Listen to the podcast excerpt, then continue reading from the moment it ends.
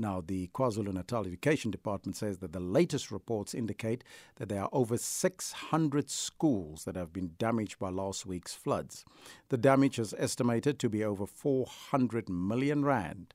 Mobile classrooms are being dispatched to affected schools, and in some communities, classrooms are being used as shelters for displaced people. For an update, we joined on the line by Nomarisha, uh, Nomarashiya uh, Caluza. She's the KZN Provincial Secretary for the South African Democratic Teachers Union. A very good afternoon to you and welcome, ma'am. The listeners of uh, SAFM and thanks for hosting us. Ms. Caluza, uh, the schools are reopening tomorrow, though they're scheduled to reopen to tomorrow. Are you perhaps worried because we understand that over 600 schools has been damaged? We are aware that tomorrow is supposed to be a normal day in in all schools in KwaZulu-Natal. Unfortunately, because of these rains, the storms, it's impossible that all our schools will be opening. In fact, as to our records show that we have uh, about 622 schools that have been affected, of course, in many different ways in that others will find that buildings are still safe and intact, but uh, the access roads um, will make it difficult for, for our teachers and learners to get to their schools.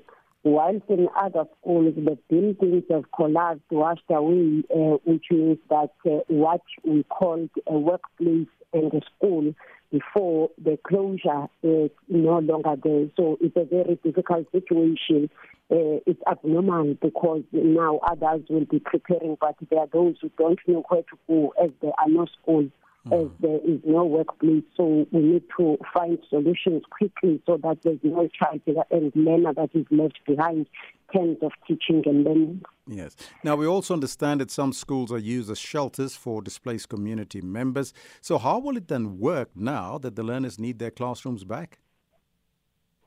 A very difficult situation is, is that uh, whilst we have to find solutions, but the painful one is that of community members who are going to these schools that are not affected and stealing the material treating our schools uh, such that uh, even where you say nothing happened, but uh, there's a lot of damage now as some community members are stealing, even stealing the school nutrition um, uh, food and utensils in, in our schools. We had a meeting which we requested as uh, the leadership of Saturday before yesterday. We met the top management of the department and we wanted a discussion to see what becomes the way forward now with what we are confronted with. And we're very clear that uh, we need to work together uh, in identifying the centers which can be converted into classrooms. Whilst the department is uh, finding ways of repairing and restoring what was there in our schools because even the, the, the, the promise of uh, mobile classes, it's not something, it's not like uh, going to the shop and buying bread that you can go there and be sure that you are going to get a loaf of bread. It's a process because uh, it's so in demand. Remember, in KZN, we had a backlog of um, the storm damaged schools that were still in the process of being repaired.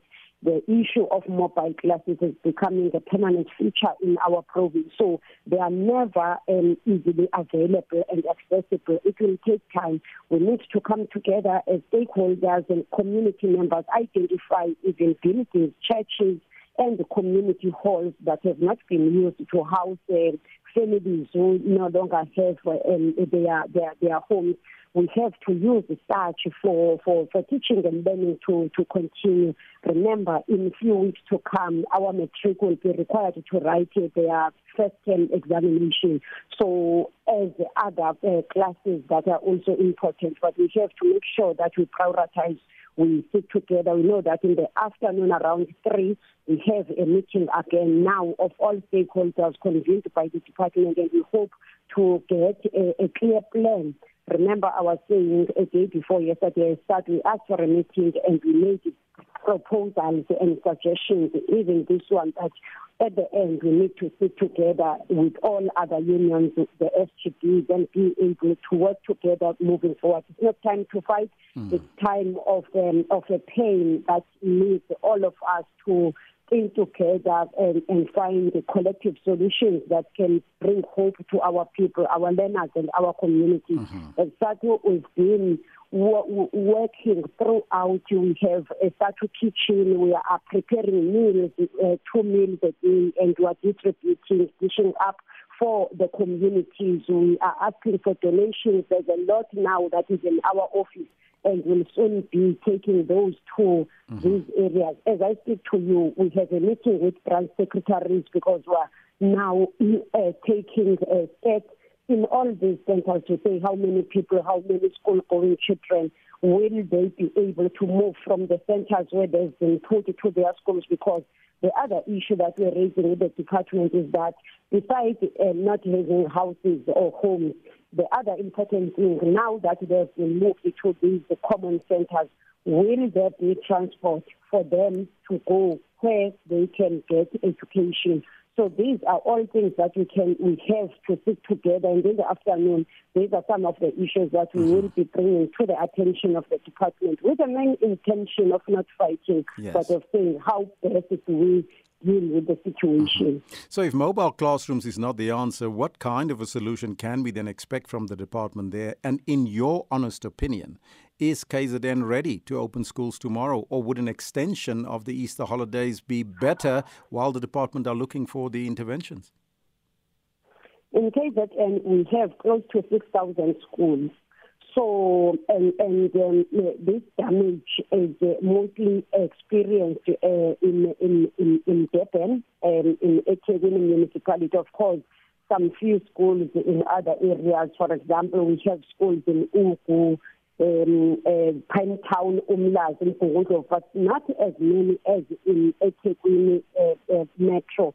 So it's clear that other schools will be accessible. What is unfortunate is that that creates inequalities in terms of access to education, as others will have to wait for um, an announcement to be made as to where can they go to a place that will, from tomorrow, or from whenever that place which will be called A school for them.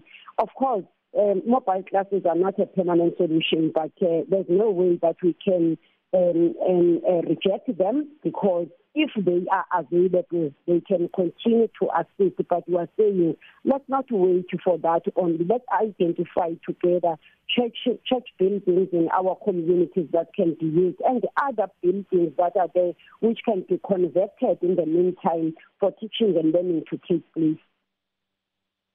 I thank you so much for your time. That was Nomarashiya Caluza. She is the KZN Provincial Secretary for the South African Democratic Teachers Union, SADTU.